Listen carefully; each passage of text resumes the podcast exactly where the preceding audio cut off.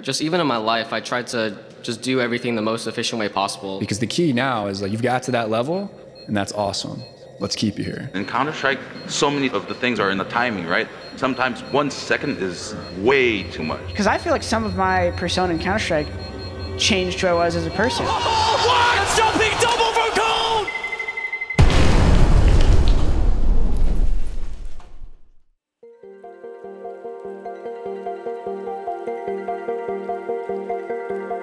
Okay, welcome back to the DDK show. Today we'll be doing another solo episode. Uh, a few people have actually requested that I do more solo episodes, so I actually appreciate that because know, sometimes, you know, it's uh, I'm in a position where I'm thinking to myself, oh, you know, it's people don't want to hear me talk just by myself. The value is the guest, you know. But uh, it's good to know that some people do like these, and we will be going and covering today uh, questions that I received on Twitter. I made a call to action asking you guys for any questions that you may have relating to performance. And, you know, I want to address those issues on my podcast. And it should be quite fun. So let's get started. The first question is from Eric Stromberg. Some of you may know him as Debez, and he asks, Caffeine. I've always taken caffeine when gaming my entire career, but I have high levels of anxiety when under pressure could people similar to me actually be at a disadvantage taking energy supplements before matches? Now, I have to say that caffeine is definitely a, a wonder drug in many senses. It can definitely help with you know alertness, you know focus, and and you know prevent you from feeling as tired um, as opposed to waking you up. It's more about preventing you from becoming more tired and also you know kind of giving you some more focus. But it does actually have you know an effect to increase anxiety in some people, depending on the dosages. And obviously, everybody has you know vastly different physiologies. So it's uh, it's one of those things where you really have to feel it out. You know, uh, one thing that I have stacked with caffeine, uh, which has been pretty effective for me, is L-theanine. If you're going to go that nootropic route, and you know, I suppose you are with the caffeine in the first place. And so those those are two things that work for many people together to basically counteract the side effects that aren't as desirable on caffeine to give you a longer lasting you know, focus and alertness. So that's something to try. And if the L-theanine thing doesn't work, it could just be that you know you're more prone to getting uh, you know anxiety in general, or in general from you know, taking something like caffeine. So I would imagine what would be a good course of action would be to actually completely abstain. If you've never tried doing that, it could be very worth it to effectively understand what the impact is. Uh, unfortunately, you know, there is no one answer because our bodies are all different. So experimentation is is key. We've got to kind of treat ourselves as human guinea pigs sometimes. So I think I think for you, Eric, those would be the two suggestions I would go towards. But for anybody else interested, uh, definitely you know check out caffeine. Uh, if you feel someone that always consumes caffeine, try jump you know try throwing in some L-theanine, some high quality L-theanine in there as well, and and do some research as well. I, make sure that you know before you take anything, and even if it is as potentially inert as something like L-theanine, make sure that you research it. And you know, I'm I'm not a doctor. I'm not trying to give medical advice, but it is just a nootropic, a supplement. But make sure that you practice you know good make sure you have good thinking practices and you know take things seriously in that sense and don't be lazy whatever you're doing, make sure you try to understand it as best you can and uh, and experiment. Right. So the next question is from Wavepunk, Caleb Simmons, someone I've worked with before. He's hosted a bunch of Twitch rivals. Amazing guy, very musically gifted. Uh, so you know, check his his uh, his Twitter out at WavepunkRL. Rocket League is his main his main domain. But he asks, how do players in a grand finals avoid getting overwhelmed by the gravitas of the stakes of, of the match and just play the game like normal? Now, I think uh, a lot of athletes have different methodology in terms different methodologies in terms of how they manage pressure. And some people just take the, you know, the basic approach, which is just keep doing it and eventually maybe it works for you. um, unfortunately, as, as rough as that sounds, that is the approach of, of many and some people adapt well and some people don't and some people take to it like a duck to water immediately and on a stage their first stage appearance they'll just be great and the pressure really you know, they thrive uh, in in pressure and they really feed off of it to effectively make them an even better performer than they could be anywhere else. And for some people, it completely destroys them and it takes them a long time to adapt. There are definitely a lot of tricks, I suppose, and ways you can work on it. Know, one of those is that, you know, a practice that, you know, you always are understanding that you're doing a job, like you're there specifically for a reason. You're one of the best at the world in what you do, and you're doing a job. And in your preparation for that match, you understand better what that job is. Like when you're in a match, when you're in any one scenario, you have a, a list of things to do. You know, if it's especially if it's a team game, and just being putting yourself in the best position to be as focused as possible on each particular task. Um, I was trying to isolate, you know, those tasks away from the, the greater meaning and to understand that what you're doing is just, you know, exercising your craft, exercising your preparation and your practice then then you'll probably that that in of itself is is a pretty good start and that can get you pretty far. Obviously you know as stakes rise as you go into new territory in terms of maybe it's not just a stage match maybe it's the semifinals a grand finals maybe it's a qualification match whatever it might be something that you're not used to it does it can take an adjustment period for some people and for some people some of the way that you take off the edge is just by having the experience of doing it and that repetition for some people is needed unfortunately and that repetition gives you the idea that in your in your head that I've done this before, it's not so scary. I've seen the other side, it's not so scary. I'm not going to get let's say fired from my team and my contract thrown in the in the in the incinerator. I'm not going to get what's the term? I'm not going to get um I'm not going to be sent into excommunicado, you know, from the team and you know my family's not going to talk to me anymore, you know whatever it might be. Like nothing bad is going to happen obviously it's not great for your career if you bomb, but it's not any one game that's going to define you as a as a player. It's you know you it's typically it's you know it's going to be your hardships and how you deal with them that really defines you as a player, as it would any professional.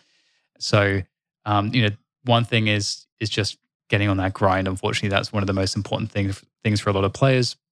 Another important thing as well is is really understanding you know who you are and you know why you're there. I think is a really important thing because there can be a lot of different psychological elements that can throw people off. You know, one of the ones I suffered with actually was I'm speaking to you right now, where you know it, it goes into that kind of imposter syndrome type of thing I've mentioned on the podcast I did with Jared Tendler, whereby for me, I didn't feel like I necessarily belonged where I did. Of course, I did because I was there.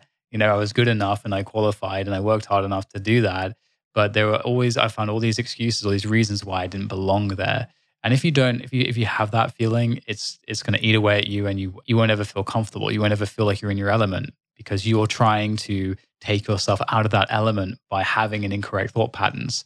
So you know, some people again can manage with those things and they can just execute regardless. But for others, it, it can be very impactful. You know, there's a lot of other things that you know go into performing on stage as well, and you know, one of them as well is is the ability to be able to reset and that's in of itself is a skill and there's lots of different tricks i think for you know trying to apply a mental reset one that i particularly uh, enjoy is i forget which tennis player i got this from but i think it's a tennis player who basically they, they created this feedback mechanism whereby every time there was a mistake made by this tennis player he'd slap his uh, thigh and he, he, would slap his thigh um, and and think about okay, every time, you know, it's not my thigh, you know, it's, it's because I made a mistake, but mistakes are important. Mistakes are me on my path to greatness. For every mistake, you know, I get stronger. I'm going to make mistakes. I'm a human being. But with each mistake, I have an opportunity to show that, you know, I am a champion and that I, and that, that it's completely fine. And, and basically, and, and this, this is really important in some senses, you know, to have some kind of a process for this, whether it be you know, if it's, it's in Counter Strike, you do get that natural downtime to kind of take a breather and take a moment to kind of reset yourself mentally and to prevent uh, poor and or let's say deconstructive or or let's say destructive uh, thought patterns from happening. You need to be able to remind yourself that you are a human being. You know, that you that this the one mistake is not defining of who you are in your career. That you know you're here for the right reasons. You're here because you earned it because you deserve it. You're here to do a job and you slowly, you know, get your mind back on the task at hand if it's necessary to even address some of those things in the first place. Sometimes people can take a bad beat and they can deal with it pretty effectively. Other times it does require a bit more mental work. Again, it depends on the person. Some people inherently have more negative self talk than others. Some people put a lot of pressure on themselves. Some people don't put enough pressure on themselves. And there's another element at play here as well, because there's, there is no one answer in terms of the self talk. Because some players, some people, you know, their minds work in a way where they might be very fiery and the, they may feed off of the pressure. They may feed off of being hyped up and they want to get you know, really energetic. They want to start shouting to their teammates. They want to be all, you know, loud and, and, you know, throw that energy around and, you know, be chanting that, you know, that you know, I'm the best in the world and all this kind of stuff, right? To really force that narrative that I am the best. I'm going to crush everyone, all this kind of stuff. For some people, that's really effective. And for others, it's not so effective because you may be create for some people, you may be creating an unrealistic narrative that doesn't make sense. So you don't want to force a narrative that doesn't make sense to you. Again, these things have to resonate with you and the kind of person that you are. If, for example, there's a reason why Stanislaw doesn't go absolutely mad and get super like mega hyped. I mean, look at the guy. That's just not the kind of player and person that he is. He's much more at the outset, I haven't actually had a, a proper conversation with Stan, but from the outsider, he looks like a very introspective, a deeply analytical person, somebody that's not going to really work well off of like pumping themselves up. He doesn't need to do it. He's somebody that's got his eyes, you know, he's, he's focused on the job at hand, and that's how he's going to tackle everything. And he has enough confidence in his preparation. He has enough kind of, kind of core belief already, inherent confidence in his ability already and he has a lot of experience. So that's that's going to be enough, I think, in his case. And I can't wait to get him on the podcast at some point, and I can talk to him about his process for stuff like this. But there are some people that do need to get hyped up, and it's it's this is you know this is one of the amazing things about playing at the top level is is figuring out you know what collection of specimens you have on your team, right? Who responds to what? Because it is really important. Because if you do have one guy who has an energy that's that you know could potentially be off-putting to other players or vice versa, that can potentially create problems. So you kind of need to understand these dynamics. Did I miss anything? Did I want to mention anything more on this? I think uh, I think that'll do for now on this topic. This is kind of one of those topics where I actually want to explore it a bit more uh, in detail with certain individuals and and you really kind of get into more nitty gritty. But I think that's that's a decent enough place to to leave it for this moment and we can get on to another question. Thank you very much, uh, Wavepunk. Alejandro Acevedo asks, and again, sorry if I butchered the pronunciation. How can you readjust to playing CS seriously after having taken time off? I think that this question is um, pretty, there's a lot of a lack of information, I would say, for me to answer this one. But I think that one of the things about playing CS seriously, like what that that part of the sentence means, is a huge time commitment a time commitment and a level of priority that's going to supersede other things in your life. So, you know, effectively the readjustment is just make it like taking time away from other things, whether that's now you're, you know, suddenly you found yourself single and you have more time to dedicate to the game because of that. Maybe you're, you know, you're having a hiatus with your studies or your work, and that allows you the time to do it. But but ultimately, you know, if you're having to readjust to, to doing it, I don't know if it's really much of an adjustment as it is just you, you know, moving your priorities around. And in terms of like having taken time off, you know, I'm reading in, you know, from that that you're not, you know, ready for like these eight to ten hour practice days um, immediately from the outset, and maybe you've also missed out on some of the, you know, the way that the meta has changed and everything else like that. So in that instance, you know, I would I would be saying that you need to be on top of the professional scene. Uh, you know, I think picking a few teams or players to follow and and taking more, uh, paying more attention and closer attention when you follow their matches can be more informative than trying to watch everything that's happening at once. Just because you get to establish some a baseline, a foundational understanding of how a team plays, and so when that team plays differently or when the players you know play differently, you get more of a sense of what the logic might be behind that, which is more informative than trying to to kind of go too wide with the approach in terms of your analysis uh, of you know when we're appro- you're approaching learning the game after taking time off. And on top of that you know definitely one thing that's really uh, interesting to do is if you ever wanted to experiment with your setup when you come back after a big amount of time off that's a perfect time to do it because you're already rusty with what you used to use. So it's easier to introduce new things as well as it being the case that it's it's also easier to deal with the fact that how how should I put it? I mean, you guys know what I'm talking about. Whenever you try to switch settings, there's always this thing in you know in the back of your mind where you know you're you're trying to commit to the, these new settings, this new sensitivity or new mouse or whatever it is, and you're thinking to yourself, I played back, I you know. I just want to go back to like feeling good like I used to on my old settings. I know I changed it for a reason, but at least because I'd played so much with that, I know that if I switch back, it would feel like good you know, for again, you know, again, I start fragging and stuff. Like to kind of abate that kind of a feeling and diminish it, make it feel, you know, less less of a thing. Um, having taken loads of time off, if you decide to suddenly um, change your settings when you come back, you can't exactly fantasize about how well you used to play on the old settings because you're rusty as hell. So, so that you know, it helps with that.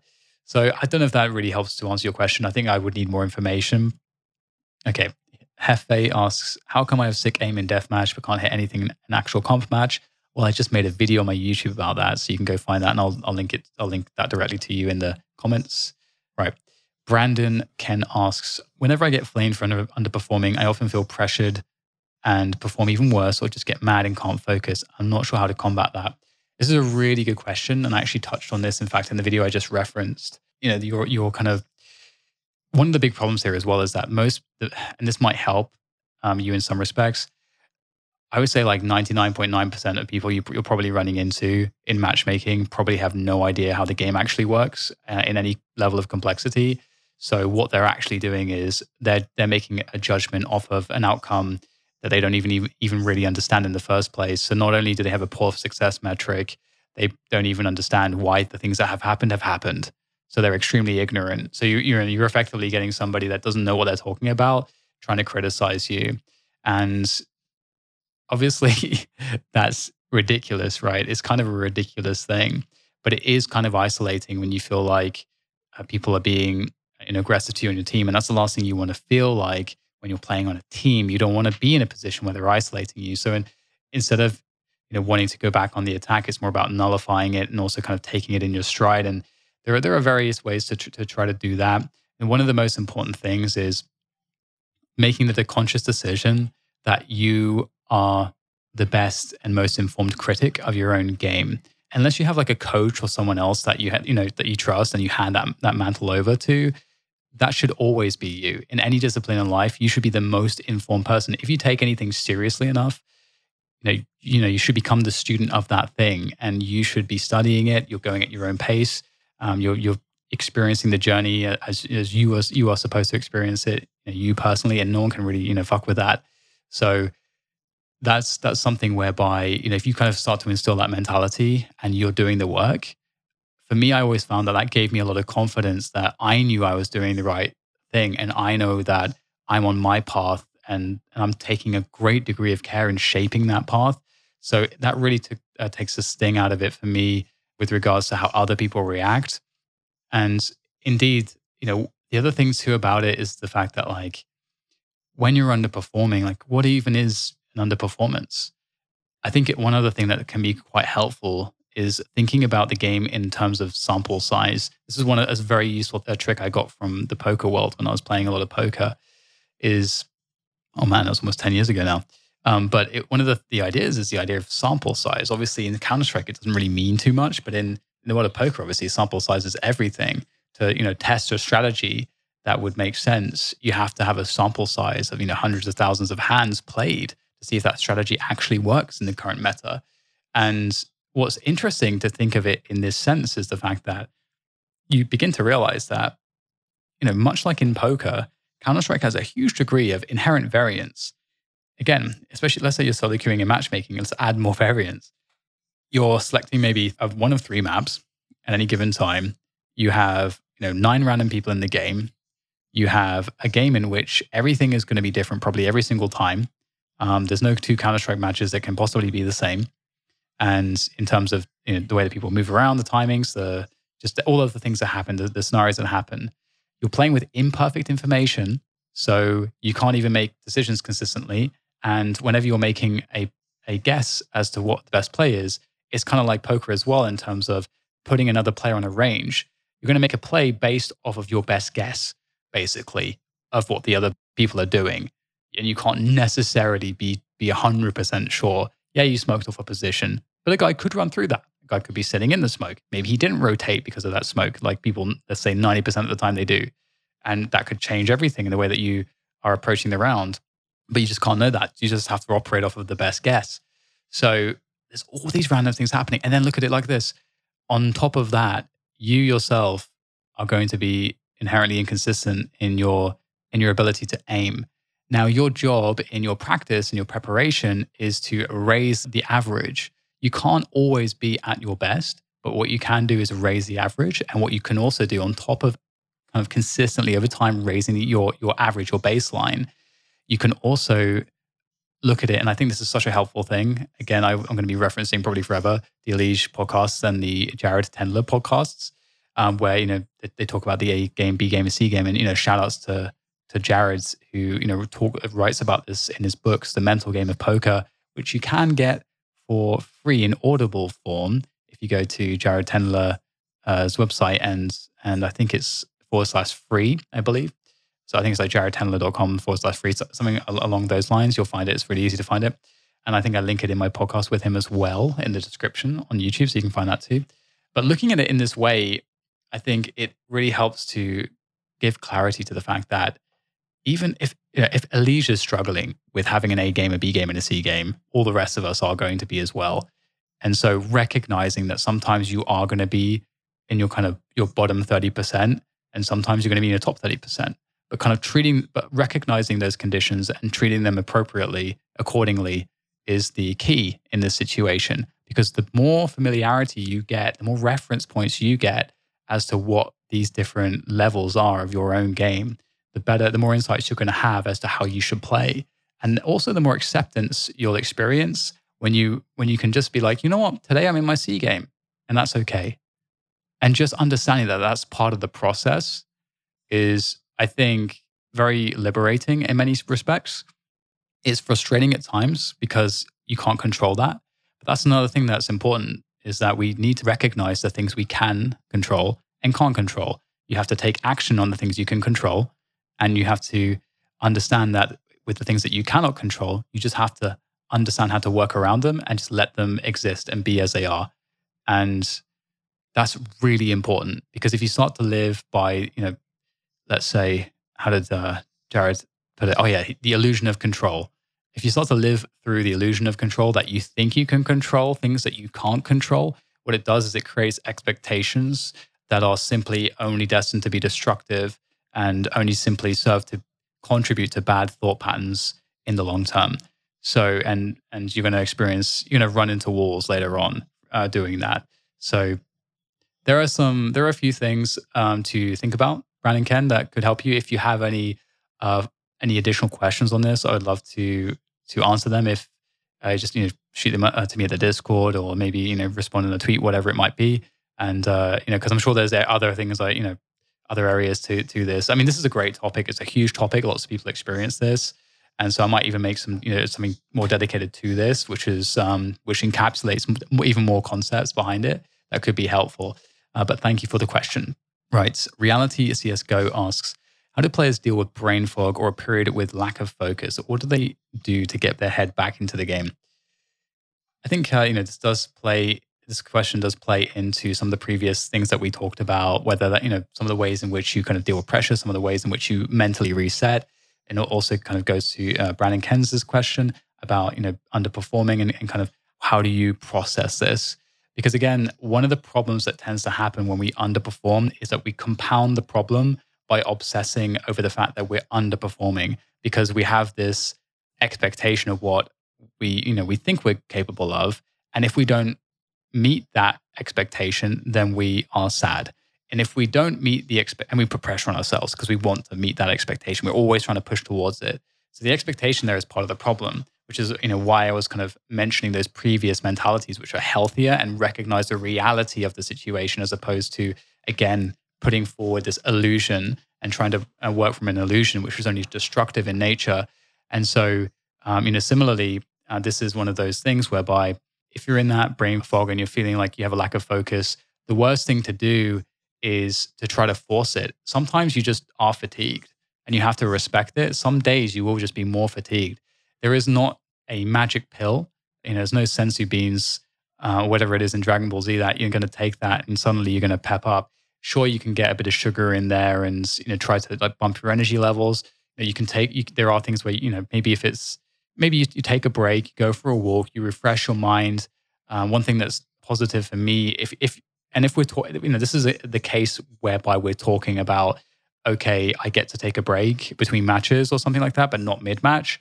Then yes, you know, if you go and I found going and doing something like taking a walk and listening to a podcast, it can be very very useful because um, sometimes the fog comes from an over focus. And, and what I mean by that is that, you know, sometimes you can be so tunnel visioned, you're restrictive of ideas. You're kind of, let's say, dug into certain patterns and ways of thinking, and you hyper focus even more and you just get very dug into one pattern of thinking.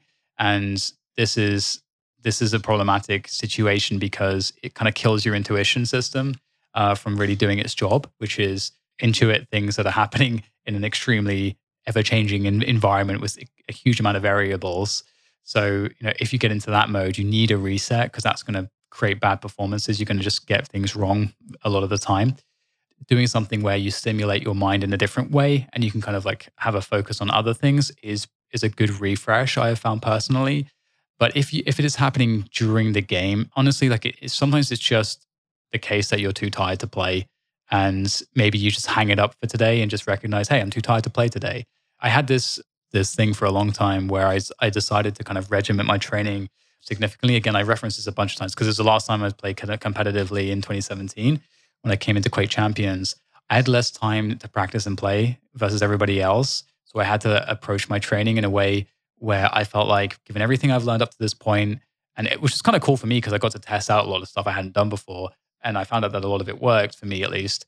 But what I did was I had this this routine where I prioritized above everything else sleep.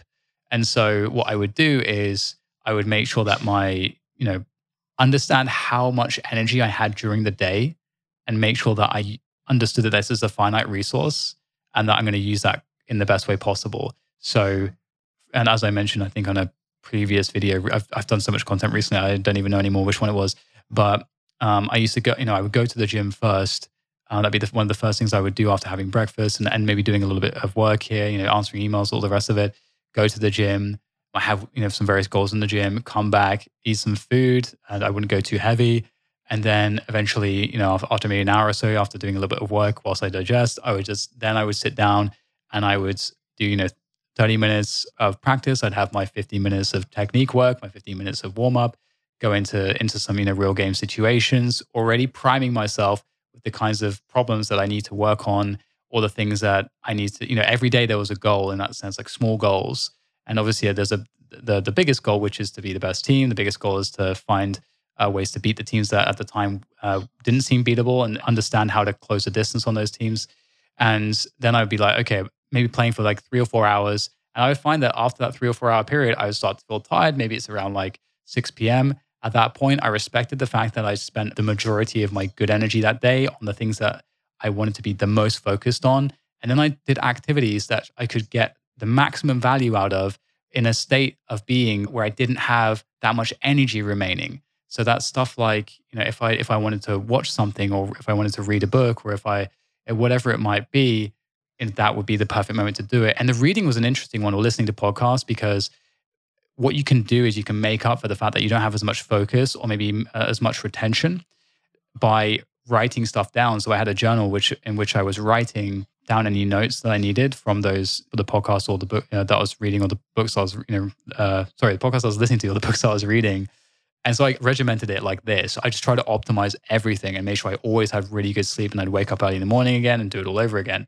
And again, this is like a very regimented way to do things, but I was just testing, you know, how can this work? But one of the things that going back into, you know, you know, the main point here to answer your question, reality, is that I recognize that sometimes you're just tired and you just have to respect it. Oh, and by the way, another thing when I say I prioritize sleep, uh, that means that I try to make sure that I wasn't using any screens like two and a half, three hours before bed. And if I was, then I'd have, you know, flux on on with the maximum settings, you know, eradicating all of the blue light if I was going to read the Kindle for like the last hour before I sleep. I'd have it on really low brightness settings and all that kind of stuff, and, and just making sure I was as least stimulated as possible. I limited caffeine intake, so I wasn't having any caffeine after the last caffeine I would have would, be about noon, like 12, and then it would stop. And I wouldn't have more than like, you know, one or two cups of coffee in, you know, during the day. So, so yeah, I've regimented it a lot to try to like figure this stuff out. I found out that worked for me. But ultimately, um, what you need to understand is that generally speaking, it's sometimes you won't get your head back into the game and that kind of sucks. And and don't be too frustrated with it. It does happen. Just recognize that you can maybe use that time in better ways and maybe you can take a break and come back to it. Okay. Uh, next question is from Strong Legs at Real Strong Legs. Uh, this isn't so much about players, but I saw you post a supplement stack on Instagram a while ago. Do you take performance supplements for casting on airtime? Actually, so I I do like to, um, especially I, I like to not take anything if I have the luxury of not being jet lagged to high heavens, which obviously happens most of the time because we'll fly in, like we'll do like big international flights and then if we're lucky, we'll be there two days before the broadcast starts, which is still not nearly enough time to obviously deal with the jet lag. And then on top of that, you know, maybe you get the late games or maybe you get the early games. I honestly prefer the early games because it helps you to kind of like, like, because you're not going to be sleeping that great. And so I just find that that helps me to get the best performance. In the late games, you're starting to fall asleep. So those are really difficult to do. So in those situations, I will be using, you know, L-theanine and caffeine for sure. That's my go-to um, to help me. A lot of hydration is really important. I know that's not a supplement, but making sure that you hydrate like crazy is really critical to help take care of your gut health, as well as taking some other like gut health related uh, supplements. Um, I forget what uh, some of the ones that I was taking were called, but stuff that's kind of more designed towards gut health. I actually um, asked uh, Taylor Johnson, who's appeared on my podcast a couple times. He's you know a sports performance expert. What I should be taking and so on. So I took his advice, and that's where I got the idea for a lot of these supplements. And then when it comes to the um, sleeping at night, you know, I'd take a, a stack of a mixture mixture of kava kava, uh, ashwagandha, and melatonin, and that would be my go-to to try to like promote the best sleep. And I would also again try to you know have the right habits and so on and try to you know focus on making sure that I'm exercising at the right times, having you know eating windows make sense for the time zone that I'm in, and just trying to do whatever I can to not you know absolutely die of the jet lag. And when I do everything correctly, it sometimes works really well. And sometimes not as well, but definitely way better than if I do everything wrong or do nothing. Because if you do everything wrong, you are absolutely wrecked honestly. There's a lot of mistakes you can make, and I see a lot of people making those repeatedly. And there are some people that just don't do anything, which is better than you know than making some of the bad mistakes. But yeah, it's definitely it's definitely tough. So that's what I do. I think the exercises is a huge one though. Like exercising is really big, right? And Tommy asks, how to deal with poor day performance while mid game? I consider myself a decent player, 4K hours. I control tilt very well, but sometimes there are days when nothing works out even if the thought process and decision making was correct. Uh, so this goes back, um, I think, uh, Bartomi, to you know what I was talking about in terms of you know sample sizes and kind of the overall way that you look at the game. And it's good to hear that you that you control your tilt very well. And ultimately, here I think one of the the things that you know you need to get out of this is understanding that it is part of the process. There's going to be shit days you know, it, it is a grind and there's going to be shit days, but those shit days are really important because they are part of the process. And, and, you know, like you say, you know, even if you're making, you have a good thought process and the decision making, you know, you, you know, you don't disagree with any of the decisions that you made, it's still, uh, you know, part of the, part of the process, unfortunately.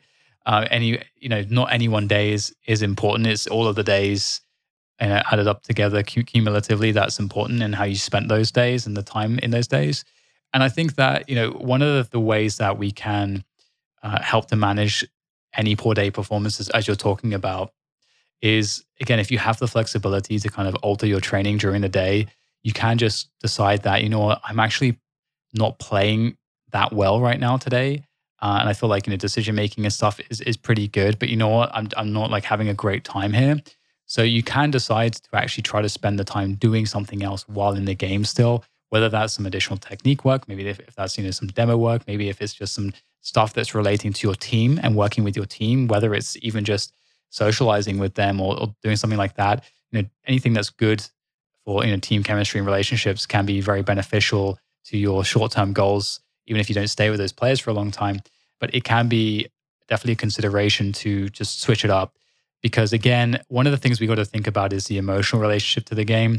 And and although you say you know you control tilt very well, it is important to to be having fun with the game. We don't want to lock ourselves too heavily into decision making patterns. We want to be able to make good decisions, but we don't want to be in decision making patterns uh, per se. And the reason you know I say this is because when you're learning a game like Counter Strike and learning anything really, what you're doing is you're equipping yourself with more and more and more and more tools. You may just you may have just watched a POV demo of how one player anchors a site that you that you play, and you, you've learned a few new spots, and then you watch another guy, you learn a few new spots. You've then you spent the next like three months playing all those different spots. You know you know those spots in and out, all the different options from those spots, and all the rest of it. And and each time you learn a new spot, you know you spend a lot of time focusing on it. You're thinking about it. You're just going there to do that spot. You're doing that thing. But ultimately, uh, you know what happens is that eventually, once you once you've really felt that spot out and you understand it, you let it go, and then eventually, you know, you get into this this spot where you have all these tools now. So now your brain is in this position where all of your experience cumulatively is going to be used, and then you just make a decision. You snap, make a decision. You don't pick a spot that you watch from some pro player anymore. You pick one of the tools that you've now finally crafted that's in your tool belt to go and deal with that spot as it's arrived to you in that moment off of your intuition. That's where that's where greatness is in many respects. It's accumulating as much knowledge as possible and truly experiencing all of that and then being able to use that as a perfect response as opposed to this is a pretty good spot or pretty good way to play these kinds of situations. So I'm just going to kind of apply that kind of just because those are the kinds of players that don't truly understand the game.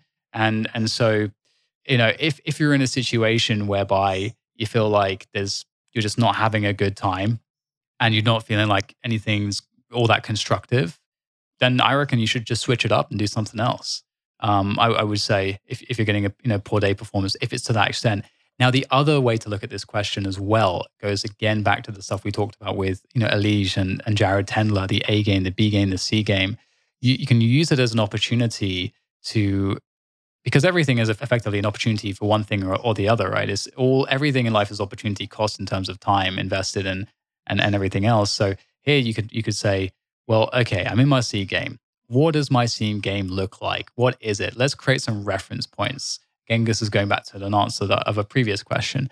And then the thing that you can do there that's very productive is to understand ways you can play when your performance has gone quite as good.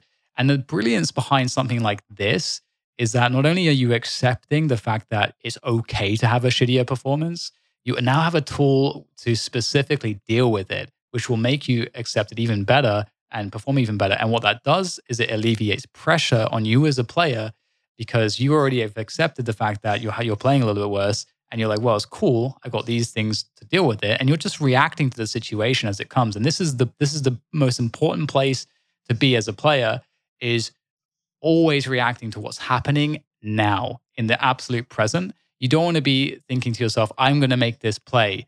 And then by the time before you can actually start the play information's changed. The situation's changed new things have, have come up whatever it is you're just still like, I, I, wanted to make this play. And you're emotionally invested in making that play and you make it anyway, even though at the back of your mind, you know it's the wrong play. Now, again, that's the, that's the sign of a player that doesn't have enough tools, doesn't have enough knowledge. And uh, that's the sign of an unthinking player. So you want to be the thinking player. You want to be the guy that understands how to react to every situation as it occurs. And, and that's, that's something that also translates to, you know, various score lines. You know, if, if you're like, you're facing a huge deficit, the, the other team could win any round I mean, well, does it really matter? Like you just you're just playing another game. Like you have this much money, you're in this situation, these are the things you've observed. Like, you know, you can kind of remove that from the equation. The end score doesn't really matter because you're only ever trying to win one round in when you're playing Counter Strike. So what's the best way to go and win that round? And that's what you're trying to work out every single time. And so that needs to be the obsession. As soon as we can kind of like find different ways, and it's different for everybody, how we, we can kind of like finagle a way to kind of change the success criteria, we can actually start to have, you know, just generally better mindsets and thought patterns. And and you'll have a much different sense of how you even assess yourself as a player. So, oof, okay. With that, I think there was one more question that was in my Discord, so I'm going to try to find it real quick. And here it is. I think this is a this could be a big one. Let's have a look. Uh, Steve asks, I have an incredibly vague question for you. I know that you've given this area a lot of thoughts. Like me, most people never think about mouse technique. By the time they think about it, how that could affect performance, they've already been using a mouse for many years. Everything they do is purely intuitive and analyzed habit. So, what would a person in that situation want to think about in terms of beginning to analyze their mouse technique? What's important? What are major do's and don'ts? What are the most common mistakes you see people make? Okay, so this is a pretty big question. So, this will definitely be the one to, to close on. Okay, so oof, I did actually, I think I did some answers to this in another recent video. Again, it's all blurring together at this point, doing so much uh, content around this stuff. Um, but uh, I think one of the things about a mouse is, first of all, you have to understand what grip you know you intuitively move towards. And one of the uh, one one learning tool that's really useful is looking at evidence from other people that may have a similar grip, and looking at the ways in which they use their their mouse, and being open as well that if you really want to mix things up, you know, you can you can decide to actually be like, okay, I'm going to change my grip. Now that's that can be potentially an issue, but generally speaking, I have to say one of the things that I've learned is that most people actually intuitively use a grip that's good for them. What may not be intuitively good for them is necessarily the mouse or maybe the surface that they're using based on various anatomical considerations. For example, let's say I'll take myself an example. I'm a wrist player and I naturally was using my wrist uh, predominantly when I was young, but I used to use heavy, big right handed mice. These were the wrong mice for me. As soon as I found a smaller, ambidextrous, lighter mouse, suddenly I realized because I was, I was using the same grip, it's like, oh, okay, well, I just, the mouse itself didn't quite, uh, didn't quite fit with the way that my, you know, the size of my hand is, the kind of the range that I'm operating with from, you know, from a wrist player perspective. Uh, obviously, if you know if you're a palm player, you know there's a lot more. I think it's a little bit less finicky. Um, but that said, this is coming from a person that's predominantly been a wrist-based player. So I do think though that even if you've instilled some habits that have become intuitive over time, I think everybody's capable of learning new techniques. If you decide to make a switch to your grip, you just have to be very concerted in your effort to cement that habit in place.